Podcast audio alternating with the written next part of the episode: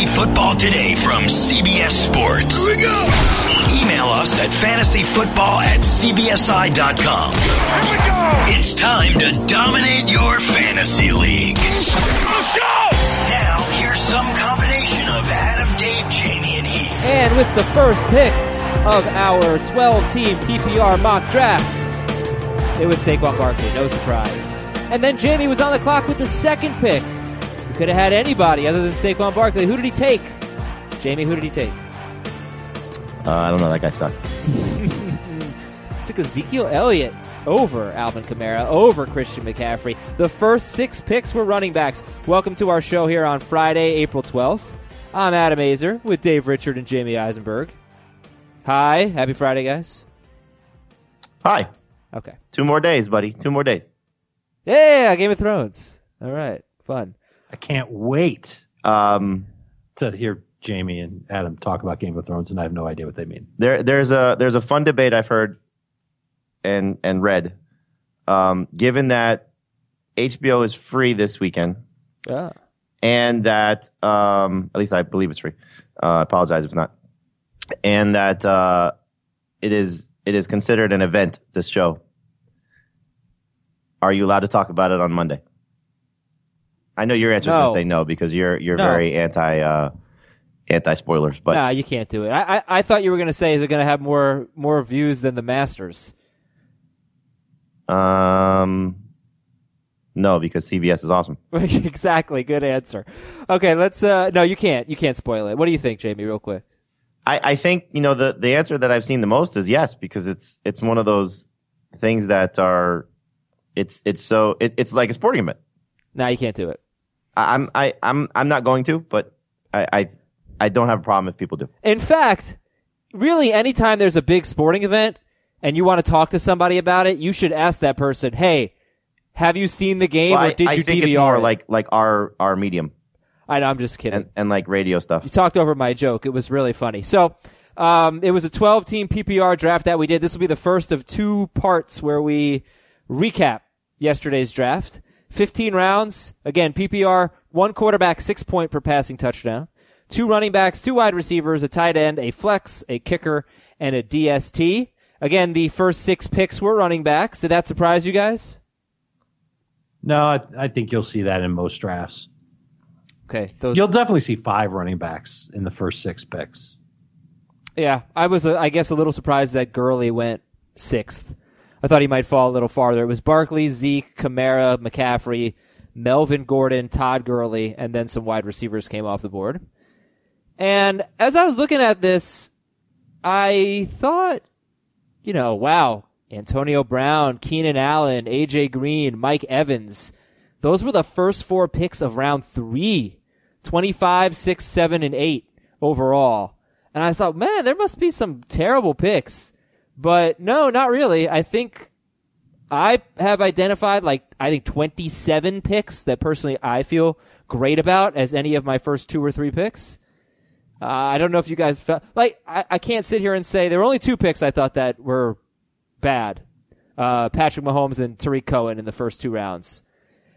And other than that, like I don't see it. Like the fact that Allen, Brown, Green, and Evans were all available in round three, it's actually going to happen in some drafts. Davante Adams going around two is a travesty. Uh, yeah, too early. Uh, too late. Too late. Too late. Yes, that's the one that we got the most uh, critiques over when I was tweeting That's the the picks. one, really? Oh, for sure. Not Mahomes going at 15? No, because I think the you're going to see. I, I I believe his average draft position will be round one by the time we get to oh no. uh, drafts. I mean, maybe You say no? No, like oh no, it shouldn't be that way. Oh no, I agree with you. It's funny because uh, I did I did round one of sleepers, breakouts, and busts, and I have Mahomes as a bust simply because of that fact that I believe he's going to be drafted in the first round.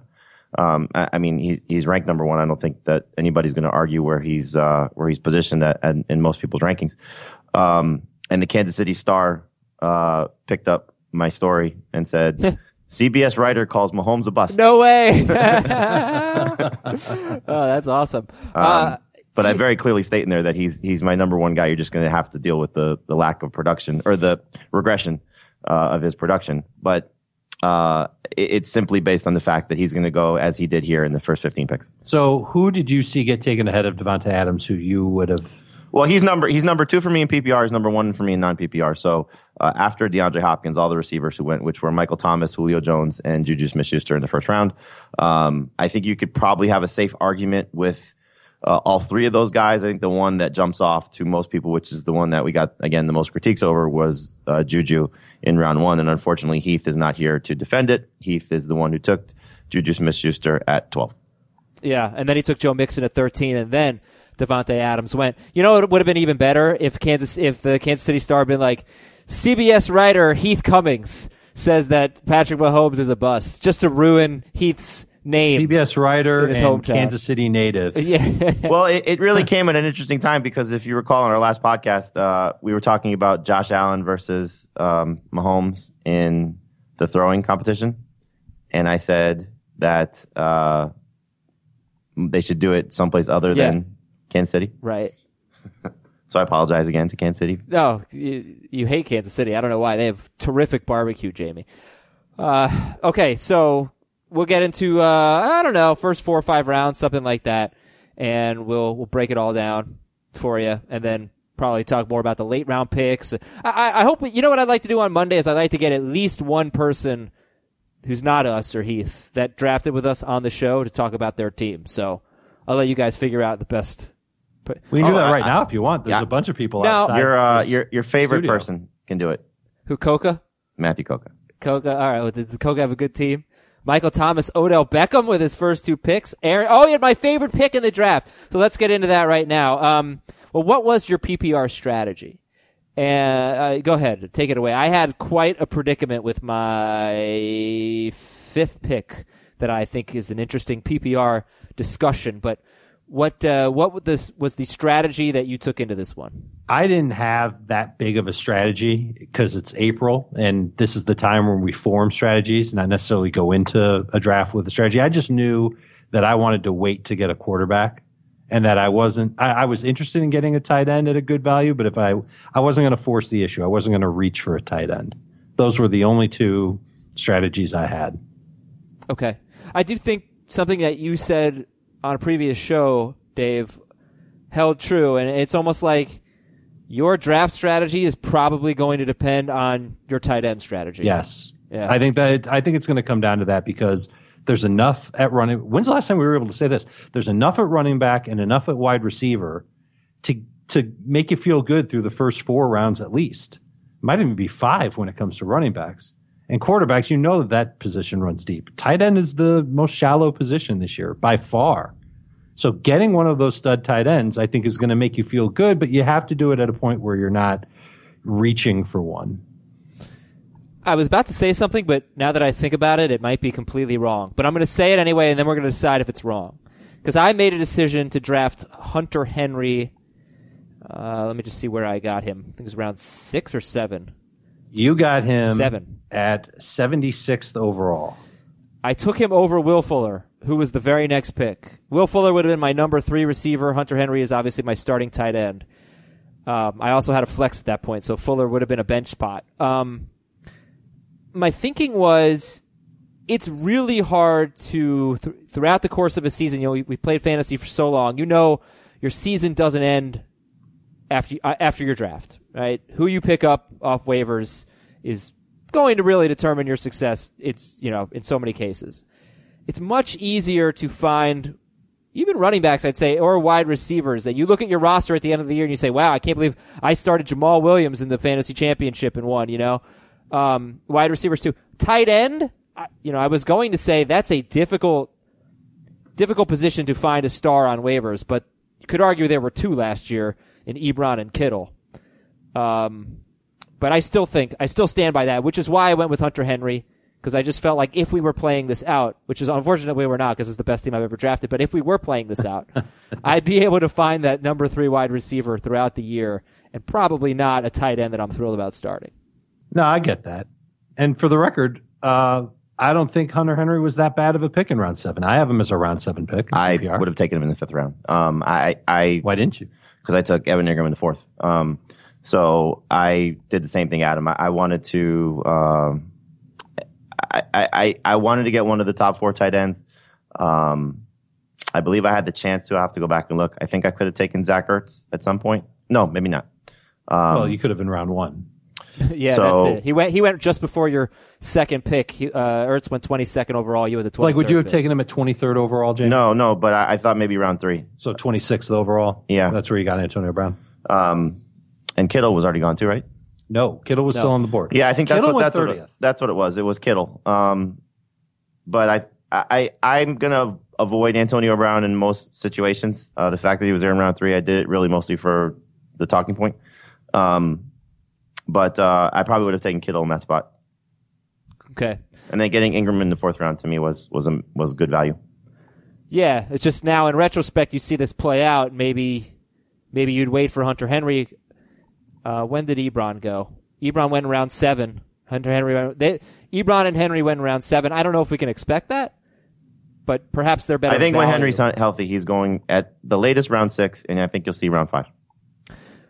Okay, so Jamie, did you have any other strategy you wanted to talk about, or No, I just got the the the one um, thing that I think I'm going to try and do a little bit more is basically what you said, and it's don't overlook your starters just to get depth at certain positions.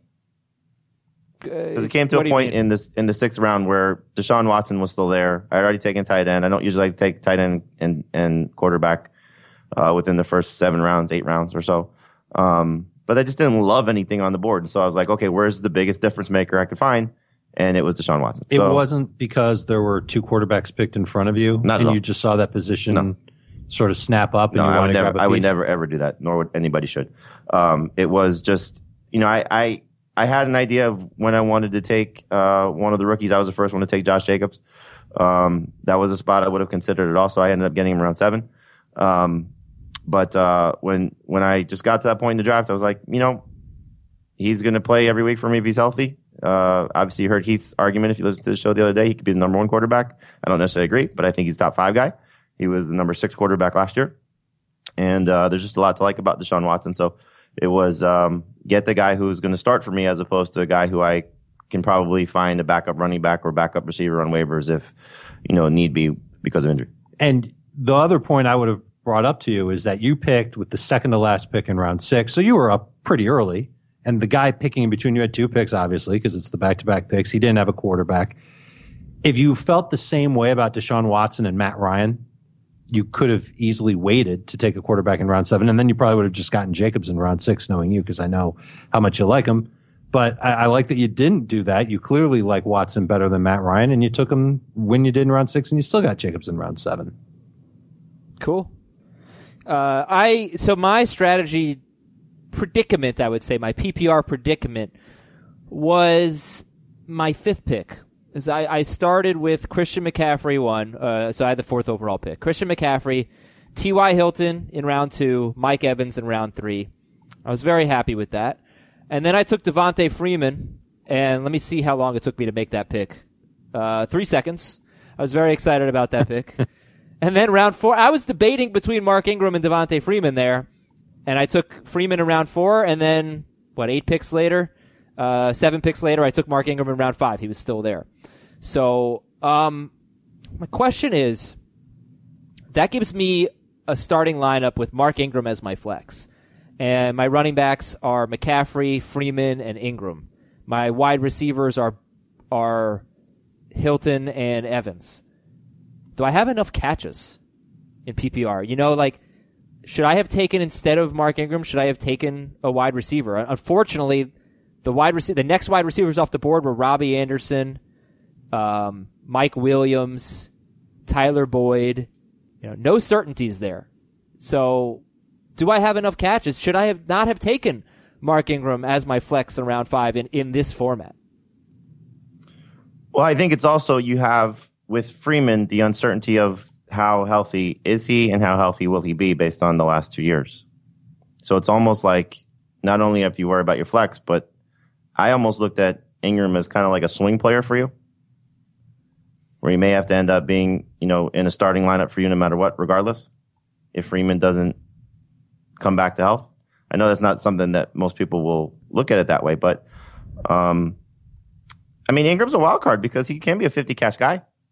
He's been that before. He could. I don't think anyone's catching 50 passes on that offense. But if Uh, anyone does, running backs might. it would be a running back, One of the right? tight ends could. Yeah. Um, might mean the other one getting hurt. I would have gone with Tyler Boyd. If you're looking for those catches, he carved out a role in the slot. Uh, Zac Taylor's offense is going to be from the Sean McVay tree. That's the Kyle Shanahan tree. That's good for slot receivers. I, I, I think Tyler Boyd could be. I, I think he could be just as good as he was last year, even with AJ Green back for 16. Hopefully, and I think Fingers the crossed. the three picks that went before Ingram, I probably would have taken all of them ahead of Mark Ingram, Brandin Cooks, James White, and Cooper Kupp. Yep. You know, so Mm-hmm. at that point, I think I just said like, look, running back depth is running back depth. This gives me three guys, three guys that I think are going to be uh, very involved in Christian McCaffrey, Devonta Freeman, and Mark Ingram.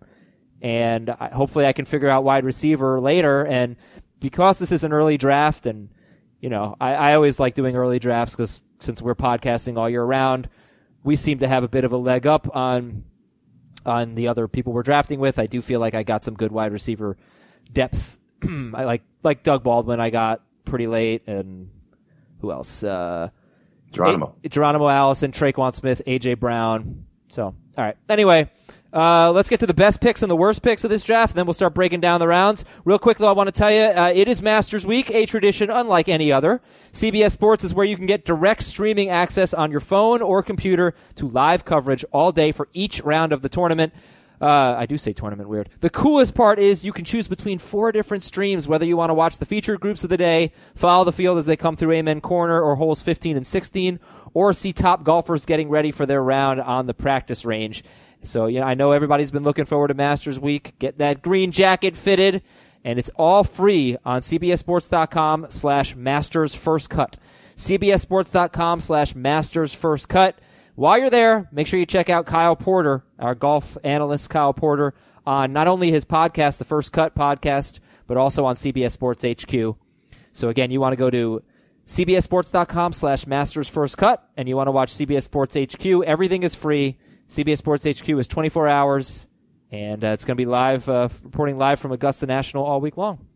The best picks of this 12 team mock draft. Dave, what were the best picks? We already talked about Davante Adams going in round two, 14th overall. He is a top 10 player, regardless of format. I don't know if he's going to be uh, as he'll finish as a top two guy because I think the Packers will add somebody in the next two weeks to the receiving corps, and it's already pretty deep as it is. Uh, they'll add somebody with a little more talent, but Adams is going to be that number one guy. Getting Aaron Rodgers' target is a good move. Getting him in round two is like stealing from the rest of your league. And I, I'm going back to the DeSean Jackson well this year, and he went in round 11 in our draft. I love having that guy on the bench. In this Philadelphia offense, they should throw a lot. They want a deep ball threat. He's definitely capable of doing that for Philadelphia. You're not going to start him every single week, but when you do, it's going to be the same thing that he's been for the last six seasons. Boomer bust, high upside. At least now he's got a quarterback that he should be able to have some chemistry with. So love DeSean Jackson in round 11. Wish I had taken him. 123rd overall. And we'll transition to Jamie's two best picks. I asked each of you for two best and two worst. And you have a guy that went three picks after DeSean Jackson, DaeSean Hamilton, 126th overall. Uh, that's uh, Broncos' second year wide receiver, DaeSean Hamilton. Yeah, he was great at the end of last season. Once Emmanuel Sanders was uh, was lost for the year with the Achilles injury, and who knows how healthy Sanders will be coming into this year. Um, you know, we'll see if he uh, if he develops a quick rapport with with Joe Flacco and how Flacco does. Um, you know, typically Flacco is is uh, is is decent with his outside guys, as we saw last year with John Brown. Um, but he'll he'll connect with the slot receivers also, and I think Hamilton should be one of the top three receivers for Denver. He could be, you know, as as high as their number one most targeted guy. You know, just again depending on when Sanders does return and how healthy he'll be. But uh, I just think it's great value for for the way that Hamilton played at the end of last year and what they're talking about him. You know, at both the uh, uh, combine and the owners meetings, whether it was John Elway or Vic Fangio. Um, you know, both expecting big things from the two second year guys. Uh, I guess you throw Tim Patrick in there also, but um, Sutton and Hamilton, you know, they're expecting them to step up and play in a, in a bigger role. And, uh, and, and Hamilton, you know, I think gets overlooked a little bit by what Sutton's pedigree is, but, but he was great at the end of last year, and I think he'll be very good this year. So Hamilton, at the end of last year, as Jamie keeps mentioning, his last four games, he had nine or, or eight or more targets, five to seven catches, not a lot of yards, only 7.3 yards per catch, 40 to 49 yards in each game, and two touchdowns. That was good for 17, 11, 16, and 9 PPR Yeah, it's a little over 13 points. something PPR points per game. Who would you guys rather have, DeSean Jackson or DaeSean Hamilton? I'll take Deshaun. Yeah, I'll take uh, Deshaun in in this format. I, di- I don't know how I didn't realize they basically have the same first name. That was dumb of me. What was the other pick that you highlighted, Jamie, as one of the best? Oh, I think it was Dave's uh, Dante Pettis in round six. Um, I I wouldn't be surprised if he's a, a round five guy and you know uh, produces higher than that as well. Um, you know, again, similar uh, toward the end of last season, produced at a very high level. We talked about this a lot so far in this offseason. Um, their receiving corps, I think, will have a, another addition to it. But you know, you look at it, it's George Kittle one, and I think Pettis is clearly two. Um, you know, he, he did a lot of his damage once Pierre Garcon was lost and Marquise Goodwin was dealing with his family situation and injury. Um, so we'll see how, you know, Goodwin back healthy. Uh, they added Jordan Matthews, so we'll see if he plays uh, a role as the slot guy. You know, that's where his predominant success has been. But I, I do think that Pettis proved himself, and, and Kyle Shanahan's been saying great things again. You know, to reference the combine and, and the owners' meetings, um, very high on, on Dante Pettis. I think as fantasy owners should be as well. Take a bow, Dave Richard. I'm bowing, can't you tell? Yeah. Uh, I, the thing that I like about Pettis is that he was great out of the slot last year. So I'm kind of hoping, I, I, what I'm assuming is that the 49ers are going to move him all over the place. And that's what they should do. Look for matchups every single week, get them up against their, the weakest defensive back that they can find, and exploit that matchup. They don't have to keep him in the slot full time. And, and Jordan Matthews can do the same thing. We've seen him play better in the slot than outside of the slot. Let's see if Jordan Matthews even makes the team. And I agree with Jamie. They're going to add another receiver, but at this point, it's not going to be an impact receiver that's going to take, you know, a, a huge percentage of the targets away from Dante Pettis. Loved getting him in round six. Considered taking him in round five. And here's a fun stat about Dante Pettis that's not so predictive, but is fun. He had seven targets three times, and he caught at least one touchdown in all three of those games. So just give the man some targets. And, and one more note: he did all this without Jimmy Garoppolo. Yeah, exactly. Uh, and I think that in this draft, I mentioned that run uh, Brandin Cooks, James White, Cooper Kupp right before I took Mark Ingram. You look at just the wide receivers there, Brandin Cooks and Cooper Kupp. And then I said Robbie Anderson, Mike Williams, Tyler Boyd, Sammy Watkins, Tyler Lockett, Dante Pettis. Oh, Coca took Tyler Lockett. Good. I can't wait to rip that pick apart. Dante Pettis. Um, yeah, I like I like Pettis better than all those guys. Maybe not Kupp, but Kupp and Cooks. Yeah, I maybe. No. I, I, after Kupp and Cooks, I mean, is Yeah. what I was going to say. There's a drop off at, at wide receiver. You know, some of those guys are going to be good. There's reasons to like them, but they're not so proven. Um, so that I think you know we're kind of looking at a tier, and yeah, Dante Pettis. Okay, my two favorite picks were Geronimo Allison, 100th overall, fourth pick of round nine. The reason it was one of my favorite picks is because it made Jamie very mad, and it made him think about his rankings. I changed it right at that right at that moment. I told you because when when you took him, I think I, I said a few expletives to you. Yep. Um, and uh, it was right after I took Corey Davis, and I I think I let the clock run down as as far as it possibly could because I was going back and forth. I'm like, do I really like Corey Davis better than Geronimo Allison? You know, do I want the, you know, I guess he's the number one receiver for Marcus Mariota. You know, depending with Delon, Delanie Walker's health, comparatively to the number two guy for uh, for the Packers. I disagree with Dave. I don't think they're going to add another receiver just after what they did in the draft last year. Um, you know, and, and getting Kumaro back. So I, I, I look at Allison uh, and, and what he was uh, through the first four games last year was on an amazing pace over 16 games. Uh, they're excited to have him back. And so uh, I switched my rankings. I moved Allison ahead of Davis. And uh, had we done this draft five minutes earlier, or made, made got to that point five minutes earlier, I would have taken Allison over Davis. Yeah, and I took Allison in five seconds, so that was an easy pick for me. I was pumped about that. And and I believe you even said because I think we were two picks apart, right? You Yep. 4th Mm-hmm. You said uh, I'm so excited to make this pick after yes, after I picked. yeah, I was pretty pumped, uh, Yeah, and that I was was a great pick by you. I was surprised. Well, we'll see. I was surprised Jamie didn't take Ger- Geronimo Allison, and so and, and you even on. said you're like Corey Davis isn't really your type of guy. Which Yeah. and, and and as you're saying, I'm like you're a thousand percent right. Like I'm just tired of chasing Corey Davis. I know you so well, Jamie Eisenberg. Um, all right, and my my should, should should we share how we're going to communicate via text from now on? oh, so Dave, Jamie has decided he's only going to communicate via GIF with me. Uh-huh. He loves GIFs, man. He just loves them. Uh, so what? but a certain kind yeah, with you. Die Hard and Jerry Maguire, I believe. Mm, Those are the only gifs I'm going to send. So what did I say? Oh God! All right, Call so me, you called me effing weird. well, that, I I texted Jamie this morning. Jamie and I share a fantasy baseball team, and every year it's really good, and this year's no exception.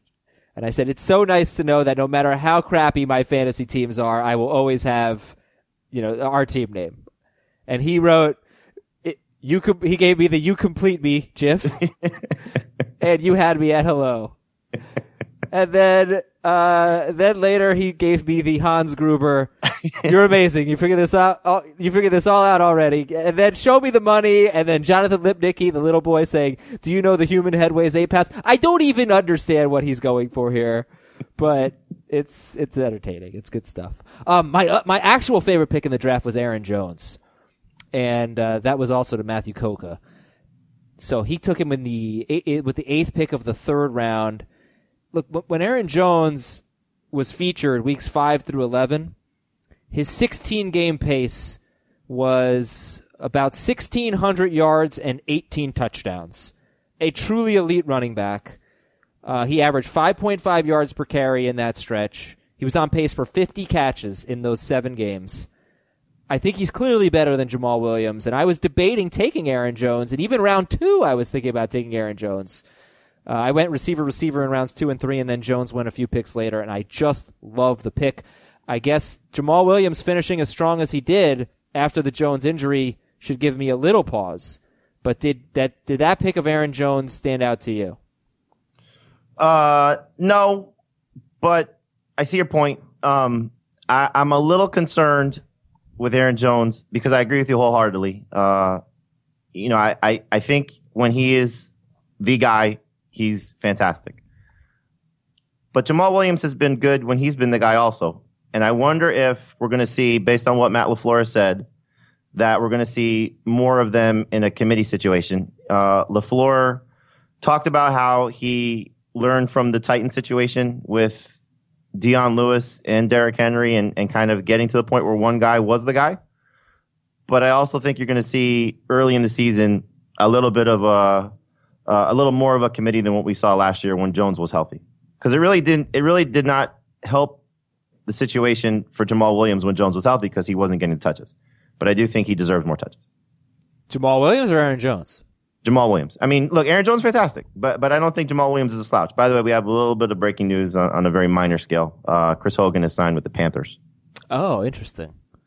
Hey man, anyone who goes to New England, if he had gone back to New England, he probably would have been fantasy relevant. Uh, eh, late round flyer. No. late round flyer. I just I just did his uh his his outlook for uh, for our magazine and the site, and um uh I, I appreciate him uh making this uh life decision to help me out before I, I sent these in and they've been published.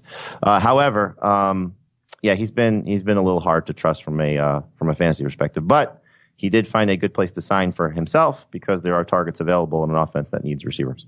We'll talk about the worst picks in the draft after we take this quick break on fantasy football today. The perfect combination of versatile athleisure and training apparel has arrived.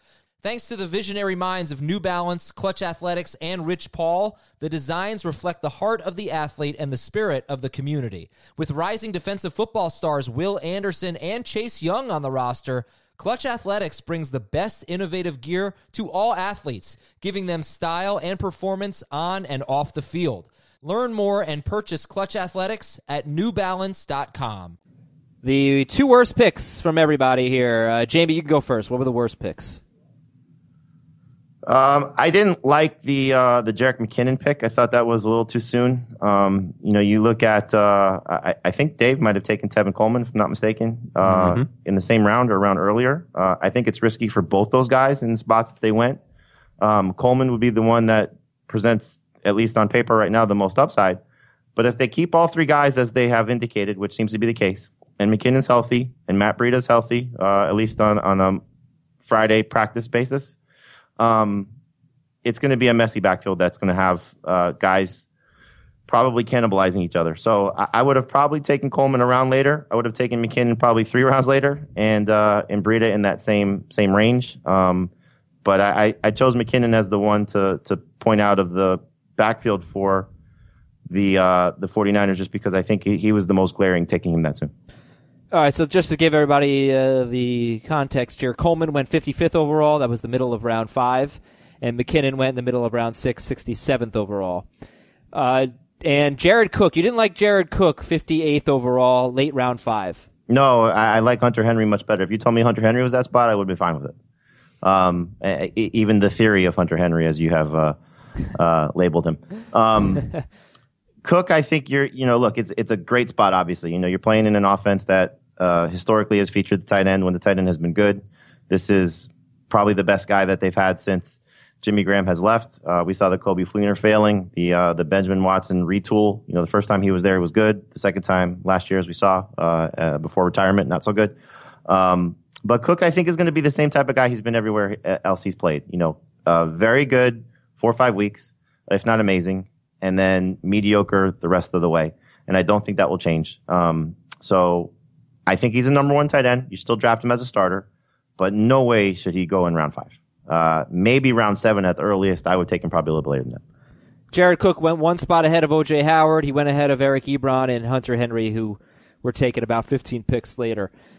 Dave, your uh, the worst picks that you saw uh, were back to back. You did not like Isaiah Crowell, 83rd overall, and Jay Ajayi, 84th overall. Those were the last two picks of round seven. Crowell and Ajayi especially when you can draft, you could have drafted any other rookie running back not named Josh Jacobs.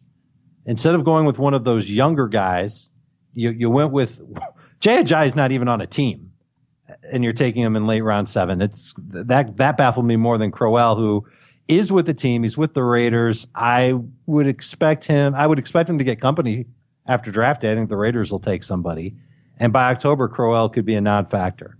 I felt like those were two wasted picks in round seven. It just seems kind of obvious to me that neither of these guys are going to be appealing um, or be in appealing situations by the time we're drafting. Yeah, would you take Mike Davis over them? Yes. Carlos Hyde over them? Yes. LeSean McCoy? Yes. Okay. Uh, and my two worst picks were Andrew Luck, 44th overall in round four, Luck was the second quarterback off the board. I just think that with quarterback, you know, being as deep as it is, and in PPR, when they obviously don't catch passes and they make up a smaller percentage of your total points, you got to kind of read the room and uh, don't start a run. And not only did you not start a run by taking Andrew Luck like fourth, you're, you're on an island because there were no other quarterbacks that went until 69th overall. He went 44th. So Mahomes went early, 15th or something. Then Luck 44th. And then you had Rodgers, Watson, uh, Matt Ryan, and who was the other guy? Four in a row went. Baker. And Baker Mayfield. 69th through 72nd overall, yeah. something like and that. And it actually went Rodgers, Mayfield, Watson, Ryan. Yeah. So, so Luck just stands out. I bet the owner who took Andrew Luck probably thought more quarterbacks were going to go, but that's just, you know, 20, 25 picks basically before Rodgers and Watson and Mayfield and Ryan. Uh, and then uh, this one's really interesting. What did you think of Tarik Cohen uh, at the end of round two, 24th overall? He was the number 12 running back in PPR. He was 18th at non PPR last year. He did that on 170 touches, which is very low. They don't have Jordan Howard anymore. I did not like the pick. Um, what did you think of Tarik Cohen? I thought it was too soon, um, and that was another one that was uh, was interesting with the the Twitter um, the, the results I posted on Twitter. And it was kind of split. I was surprised. I thought more people would be critical of it. Um, I'd say it's probably 60 40 critical, but a lot of people going, oh my God, that's how early I have to take Tarik Cohen now because of Howard being gone. I don't think you do. Um, and, and, you sort of illustrated this that the receivers who went after him, you know, forget about just position, you know, comparing him to other running backs. He went ahead of uh, Brown, Evans, Green, Keenan Allen, you know, all those guys, uh, and, and that should never be the case. I can, I can make a case for him in round three. Uh, uh, I'd ra- rather get him in round four. But if he does get the bump that we hope, you know, again, he had 171, 170 total targets last year. If that goes to 200 and he does get a few more, or at least the same type of scoring opportunities, you know, maybe different ways. He had a, know, a couple big plays last year. But if he gets those scoring opportunities with Howard not being there and Howard scored nine touchdowns, then he's going to stay in that range and maybe even go up. So um, it, it, it's not as much of a reach as it probably seems, but it's a reach. So that was Kaiser who had the first overall pick. He took Saquon Barkley, and then he took Tarik Cohen and Keenan Allen. If he hadn't taken Tarik Cohen there, if he had taken Antonio Brown and Keenan Allen, or any combination of Allen, Brown, AJ Green, Mike Evans, um, or even George Kittle, he waits until round the end of round four, beginning of round five for his swing picks, and he takes running backs there instead of Tarik Cohen. He could have any combination of Kerryon Johnson, James White, Mark Ingram. Now, obviously, every draft's not going to play out that way, but I would much rather start my team with Saquon Barkley, Antonio Brown, and Keenan Allen, and then Mark Ingram and Kerryon Johnson or something like that. Like that would be awesome. Mark Ingram and James White. That would have been that sure. would be a great start. Uh, so yeah, I didn't really like the Tarik Cohen pick. I think uh, it's time to get into the draft, and let's do it. So first round, we we told you a lot of it. Barkley, Zeke, Kamara, McCaffrey, Gordon, Gurley. Thoughts? Made the pick easy for me at seven by taking Hopkins. If if that pick at six had been Michael Thomas or Julio Jones, I, I think I'm still taking Hopkins over Gurley at this point. What if that Just, pick? What if that pick had been Hopkins? That's a good question. I think I'm taking one of the receivers over Todd Gurley. I'm I don't like what I've heard about the knee, and he might even look fine in the preseason. But knowing that He's not he's playing. They've already problems said, with it. Les Snead already said he's not playing in the preseason. He may not. We, we may not. That see makes him sense. Week one. Do you think he practices and trains? The only the only thing that is a very positive situation for Todd Gurley right now is the one move that they've made is to bring back Malcolm Brown as a restricted free agent. They have not signed anybody else. I don't know if anybody else has visited there. I'm sure they had conversations with C.J. Anderson, who was with them at the end of the season and played with the, with them in the postseason. But the fact that they have not added anybody with their free agency is a great sign for Gurley. Now, again, the draft is still coming, but I don't know what their pick situation is off top of my head. That we talked about this before uh, on a previous show, so I think they have enough picks. Clearly, if they need to, you know, go go after another running back, they can. Um, but if it's just Malcolm Brown, who was their guy, let's just, you know, I'll backtrack for a second. Malcolm Brown was their guy before he got hurt, and then Anderson took his job uh, when they placed Malcolm Brown on, on injured reserve to end the season. So they're comfortable with Malcolm Brown. But the fact that there's no splashy free agency move, uh, even of like a Frank Gore variety, you know, just a veteran guy who can provide some stability. Uh, it, it's encouraging for Gurley. But I'm with you. I, I would not have taken Gurley sixth. I would not have taken him in the first round. I hope to put him back in the first round by the time we get to training camp. That the reports are good.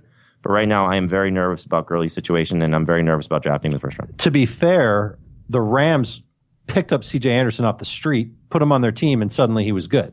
So they might not even want to spend – serious draft capital on but a they, running back they, when they, they, can when they know that they can literally go on the on the street find a guy that's been in the league for five years isn't in the best shape and still put him on the field and get him in position to get over 100 yards a game and find the end zone so there might be an undrafted running back that they end up signing. Sure, and they still may Sunday. like John Kelly, who they drafted last year. And, yeah, and, and, yeah, they've, they've got guys behind them. It's just a matter of how much do they put on those other guys' plates compared to what Gurley gets in relation to how and, and there, used there are, to be. There used. are there are veteran guys that have still gone unsigned that, that can still make an impact. T.J. Yeldon's one, for example. You know who they could bring in and, and fill that same type of role.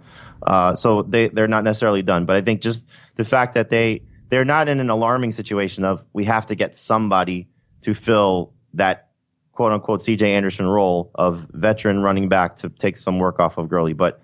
I, I think that's coming, and they also lost Saffold. You know, the offensive line is not going to be the same. Um, so that that's uh that's an impact as well. Yeah, they've got to fill that offensive line up before they go and get another running back. The Rams only have one pick in the top 90. Obviously, they can trade, but they have the 31st pick. They don't have a second round pick. They have the 30, 31st pick of round three. Um, so they have 31, 94, 99, 133, blah, blah, blah. Um, so yeah, I mean, in the '90s, you could certainly see some running backs going in that in that range of the draft. I bet they trade out of round one. Maybe. Uh, okay, so the rest of round one in this PPR draft: Hopkins seven, Michael Thomas, Julio Jones, James Conner, David Johnson, and Juju Smith-Schuster. Hopkins, Michael Thomas, Julio Jones, James Conner, David Johnson, and Juju Smith-Schuster. Okay. Adams should have been there, obviously. Yes. Um, and then so so some of the running backs that get pushed to round two are Joe Mixon, Le'Veon Bell, and Nick Chubb and Dalvin Cook. Should any of them, Mixon, Le'Veon, Chubb, and Cook, have gone ahead of James Conner or, and or David Johnson? I currently have Bell ahead of Johnson and Conner in that order 12, 13, and 14 in my PPR rankings. I think it's fine. I say this every year, but the end of round one and the beginning of round two, like the first, the last four picks of round one, the first four picks of round two, are they often feel interchangeable. Just great players, and you have personal preference on uh, the order. Except don't take Patrick Mahomes there. Uh, so round two is Mixon, Davante Adams, Patrick Mahomes, Le'Veon Bell, Odell Beckham. For some reason, that just felt late, even though it's really not that late. But I, I mean, Beckham should be a first round pick too. But but who shouldn't be a first round pick? Like they can't all be first round picks, you know. Uh, I mean, for me, it's Gurley and Juju. Okay, I'd replace them with Adams and and Beckham. okay. Uh, yeah, Mixon, Adams, Mahomes, Bell, Beckham, Nick Chubb. Dave, you took Nick Chubb. Did you take Kareem Hunt? I did not. I decided to back up uh, Damien Williams, who I took in round three instead. Oh, okay. You feel good about Nick Chubb, 18th overall? Yes, I I would have had a tough choice if it was. It wouldn't have been that tough. I would have taken Odell Beckham if he had made it to me, but I would have done it knowing that I would be behind at running back going into round three, and I wanted to have that versatility. So I I, I don't remember who the other re- receiver was that I was looking at, but it came down to Chubb and uh, it might have been Tyreek Hill, and I just I couldn't I couldn't go for Tyreek Hill, knowing that there's that possible suspension looming. I know that he's got this uh, case from what happened off the field. I don't like that. I think Chubb was a pretty easy pick once Odell did go off the board. Yeah, and Hill had 87 catches last year. He was the number one wide receiver in non PPR, number five in PPR. Um, after Nick Chubb, Dalvin Cook went, and yeah, no, that's a maybe the most interesting pick of the round. Forget about Patrick Mahomes. We talked about that. We talked about Tarik Cohen. After those two, Dalvin Cook feels like the most interesting pick of round two. He went 19th overall. Dalvin Cook. Uh, yeah, I mean, look, he's uh, he, he's got the upside to be fantastic, as we saw when he was healthy last year. Um, healthy the the start of his rookie campaign before the ACL injury. You got to worry about the injury concerns. Um, but I do think that the addition of Gary Kubiak with Kevin Stefanski, uh, the assistant head coach in Kubiak and, and the offensive coordinator in Stefanski, we saw last year the three games where Stefanski was calling plays. Uh, Cook really took a step forward. It was one giant game against Miami, but um, yeah, he's he's a second round pick for sure. I feel like Kelce would have been safe. Yeah, that Kelce to me. I mean, I, I had I was picking two picks after Dalvin Cook went, and I was really hoping to get Travis Kelce. He went right before me, and then I took T. Y. Hilton. Um, Kelce. I mean, I don't know if we've talked about this, but if Tyreek Hill is suspended, I think it really helps Travis Kelce. I know people could make the argument, well, Hill draws coverage, that helps Kelce. How much better can Kelce be though? I, don't agree. know if there's no Tyreek Hill. Look, yeah, I, I spoke to Andy Reid. I'm doing a story on tight ends for uh, for a magazine for our off-season stuff, draft prep. I spoke to Andy Reid at length about um, you know why Kelce is so special and how much he uses him. And you know, he said they they try to be so creative with him. Kelce said the same thing. You know, I said uh, at the Super Bowl, um, why are you why are there not more of you in terms of you know playmaking tight ends that just get featured in an offense? And he said the first thing out of his mouth was Andy Reid. You know, so Reid will be creative in finding ways to get Kelce open if Tyreek Hill is the reason why he gets some of the coverage that he gets. Um, I think the one that it would benefit the most though would be Sammy Watkins. So Oh, if you're yeah, looking yeah, for if you're looking for the the Tyreek Hill replacement, uh, it would be you know Watkins would be the guy you want to sort of focus on in that regard. I think the whole offense would be hurt if Tyreek Hill. Oh, 100 wasn't on percent. But but I mean, look, what he I, brings. I, I, I'm I took Tyreek Hill. I'm not drafting now with the idea of him missing time in mock drafts. In real drafts, that's a different story. So I haven't adjusted my rankings uh, as if he's going to miss time until we find out he's going to miss time. Look, it's it's a it's a potentially terrible situation if in fact he did what he did. Um, but this is the world we live in that we have to you know look at the player and not necessarily the person. So for now, I'm not looking at it as uh, as he's going to miss time until we find out he's going to miss time. Okay, so Kelce went, then I took T.Y. Hilton. Zach Ertz was taken. Jamie took Tyreek Hill, and Tarik Cohen finished out round two, top 24 picks. Uh, just looked it up right now. Travis Kelce scored. If you made him a wide receiver last year, he would have been the number nine wide receiver in PPR. He outscored Mike Evans. Uh, the first four picks of round three are sexy. Keenan Allen. Yeah. Uh, Antonio Brown, AJ Green, Mike Evans. Sexy picks. And then what? No? Not sexy? I'm thinking like sexy in a grandma wearing a bikini kind of way What? because those guys are all kind of older. The fact that you're getting those guys Well, in not- round three is amazing. Not It's Evans. great value, Evans but- isn't. I don't know. They're getting a little older, just a little. They're Evan. Okay, not Evans. Let's Green and Brown maybe. Evans is definitely Allen's in, not old either. in his prime. Allen feels old, but he's not old. Uh, yeah, they all feel old. I've got a decade on all four of them, so I'm not one to talk. I look terrible in a bikini. So I, I, I I think excellent value is a great way to put it. And then Amari Cooper and George Kittle were the next two picks. How do you feel about that? I just realized that Sketcher Doodle is now going to make a picture of me in a bikini. Uh, Kittle, Kittle was great. I. I like Kittle ahead of Ertz. So, um, I think getting him in round three. I think both those guys are round two pick. I would have been happy to take Kittle at 31st overall. He went right in front of me. And then you took Damien Williams. I did. Interesting. He was my favorite running back left on the board. Yeah, you had Aaron Jones, Leonard Fournette, Philip Lindsay, Derrick Henry, Sony Michel, obviously not taking them. So you took Damien Williams to give you Nick Chubb and Damien Williams. And you did back him up with Carlos Hyde. that was a must for me. I wasn't going to let this draft continue on, um, or at least I, I was going to. Someone would have to have really reached for Carlos Hyde, but he he immediately went into the, my queue.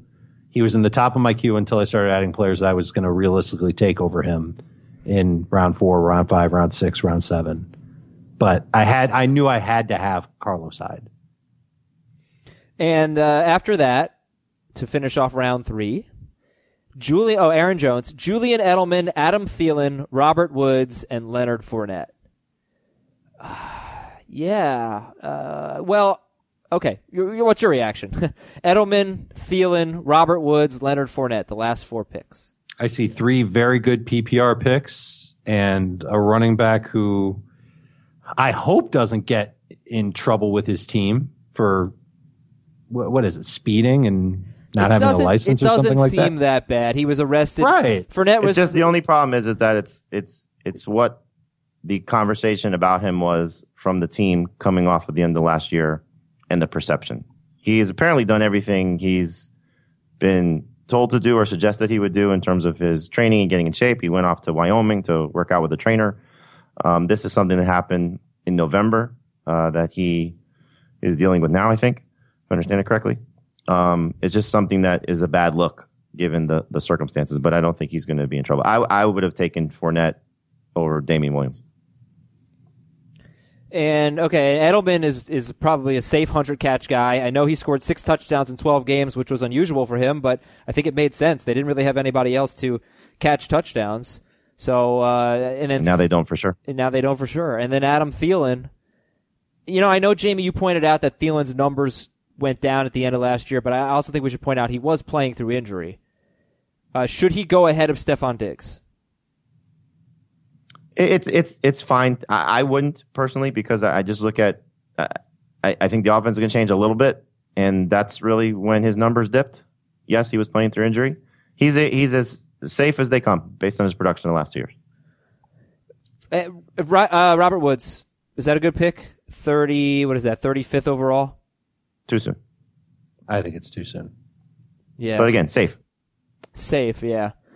Who would you have taken instead? And I got to finish the show on this thought. We'll get to rounds four and beyond and try to get uh, Matthew Coca or somebody like that on the show on Monday to talk about uh, their teams and what they did. Who would you have taken instead of Robert Woods there? Uh, Diggs for one, um, Golladay too, Mm-hmm. and uh, probably a handful of running backs too. All right. So good stuff. But again, Thank he's, guys. he's he's he's safe. Yeah, he had 86 catches last year, only six touchdowns. And I don't know. I- Who's going to lead the Rams in receiving touchdowns? Cooper Kupp. Next question. What are you doing this weekend? I am hanging out with my son because my wife and daughter went away on a little trip.